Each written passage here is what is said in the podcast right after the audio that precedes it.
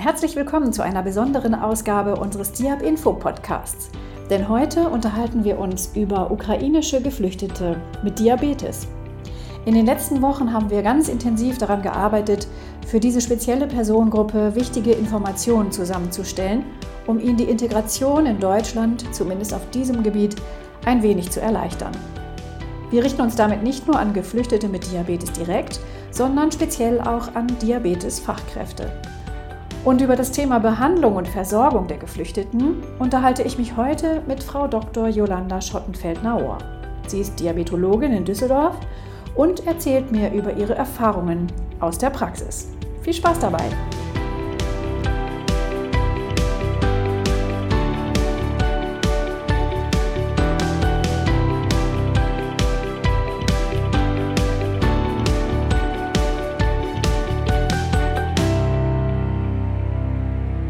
Frau Schottenfeldner-Ohr, ich freue mich, dass Sie da sind und äh, dass Sie sich die Zeit genommen haben für uns, dass wir ein bisschen uns über das Thema Geflüchtete aus der Ukraine unterhalten können, vor allen Dingen auch, wie die Situation im Moment so vor Ort ist. Vielleicht ähm, können Sie uns einmal beschreiben, wie die Situation zurzeit aussieht. Behandeln Sie vor Ort äh, in Unterbringungseinrichtungen? Kommen die Geflüchteten in Ihre Praxis? Nehmen Sie uns mal so ein bisschen mit. Mhm.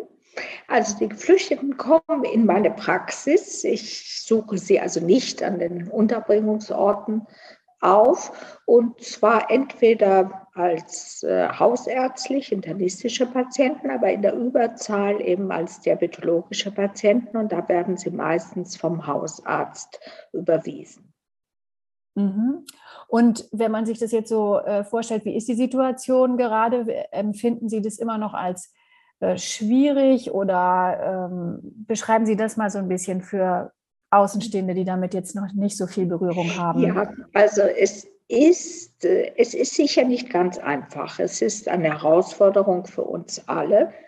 Also in erster Linie vielleicht eine sprachliche Herausforderung, klar, denn nicht alle, also äh, die wenigsten sprechen Deutsch oder eigentlich sprechen sie kein Deutsch, manche sprechen Englisch und die meisten können sich also weder auf Deutsch noch auf Englisch verständigen. Manche bringen einen Dolmetscher oder einen ähm, Angehörigen, zum Beispiel Verwandten mit, der hier schon länger wohnt.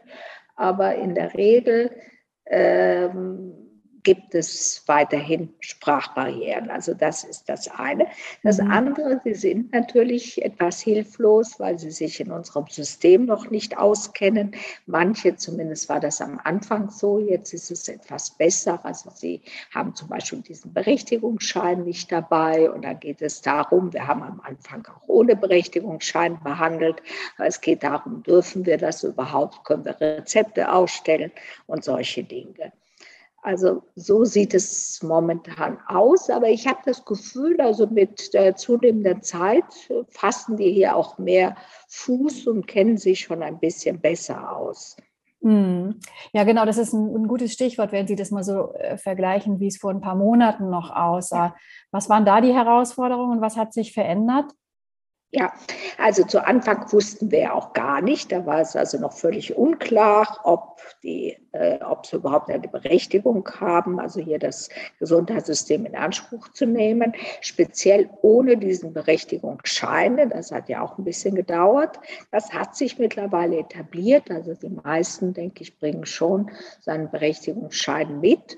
Und die ähm, Geflüchteten selbst sind also im Umgang, denke ich, also mit, mit uns und mit dem Gesundheitssystem schon etwas erfahrener geworden. Würde ich mhm. sagen. Also es hat sich schon ein bisschen eingespielt. Ja, Sie sagten gerade auch so Sprachbarriere ist ein Thema und dann eben auch so dieser ganze bürokratische Apparat. Ähm, wie erleben Sie das sonst so im, im Zwischenmenschlichen? Sind viele noch traumatisiert? Wie würden Sie das so beschreiben? Ja, naja, sie sind sicher traumatisiert. Also speziell, wenn man mit ihnen dann auch ein persönliches Gespräch führt, dann merkt man das schon, dass viele traumatisiert sind, dass sie auch äh, gar nicht wissen, wie ihre Zukunft, ihre nahe Zukunft jetzt auch aussieht. Also manche haben es etwas leichter, wenn sie hier nahe Verwandte haben. Das gibt es auch, weil wenn sie mhm. also bei Verwandten untergekommen sind. Also wir haben jetzt so eine Familie, Mutter und Tochter, die sind bei dem Sohn, also Bruder, auch äh, untergekommen. Das ist natürlich eine andere Situation als andere, die dann in irgendwelchen äh, Lagern dann, ich nenne das mal Lagern oder Containern ja oder so untergebracht sind. Das ist dann mhm. ganz unterschiedlich. Also man merkt schon, dass sie etwas traumatisiert sind, dass sie etwas hilflos sind, dass sie auch nicht genau wissen, wie es weitergeht. Ja. Mhm. Und äh, so jetzt in Bezug auf die diabetische Grundversorgung, gibt es da ja. irgendwie äh, große Probleme, weil sie vielleicht auch äh, auf der Flucht äh, keinen Zugang zu Insulin oder anderen ja. Medikamenten also haben. Also manche, das haben wir speziell anfangs erlebt. Jetzt meine ich, ist es etwas besser, dass manche also völlig auch ohne Insulin zum Beispiel kamen, weil sie keine Zeit hatten, das Insulin einzupacken oder auch keine Kühlmöglichkeiten hatten, also auch Angst hatten, dass das Insulin eben kaputt gegangen ist oder nicht mehr, äh, nicht mehr richtig äh, wirksam ist mhm. ähm, oder eben auch keine anderen Medikamente hatten. Also das hatten wir zu Anfang sehr stark, dass sie auch völlig ohne Medikamente gekommen sind. Und es gibt ja auch Menschen, die richtig auf das Insulin angewiesen sind und auch ja. andere Medikamente.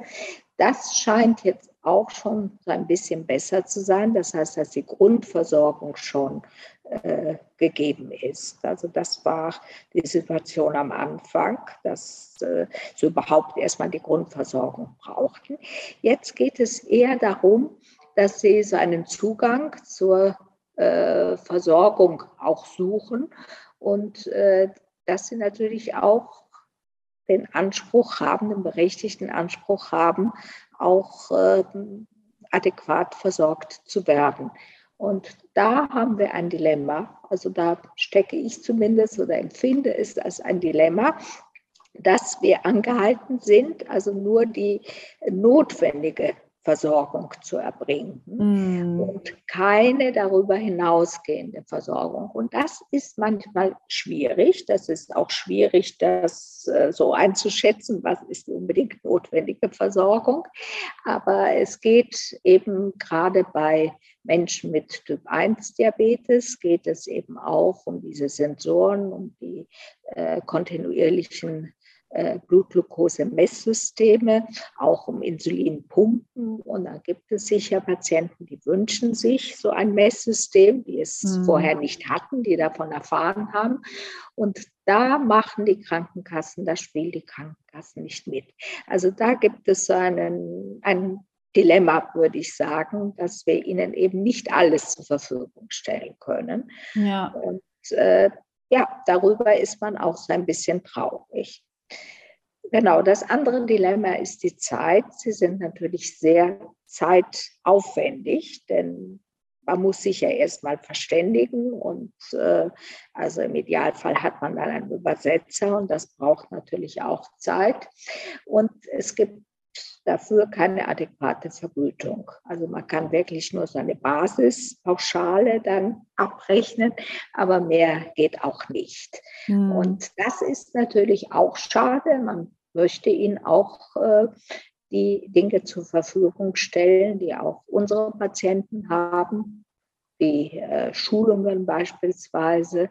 Und das ist dann eben nicht möglich oder nicht enthalten. Wir machen es zum Teil trotzdem, also dass wir ausführlichere Beratungen machen, aber das ist sozusagen on the house. Ja, Sie haben ja auch die Diabetesberater und Beraterinnen bei sich in der Praxis. Ne?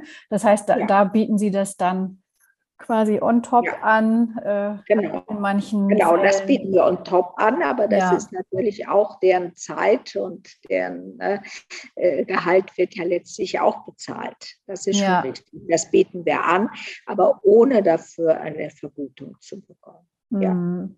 Okay.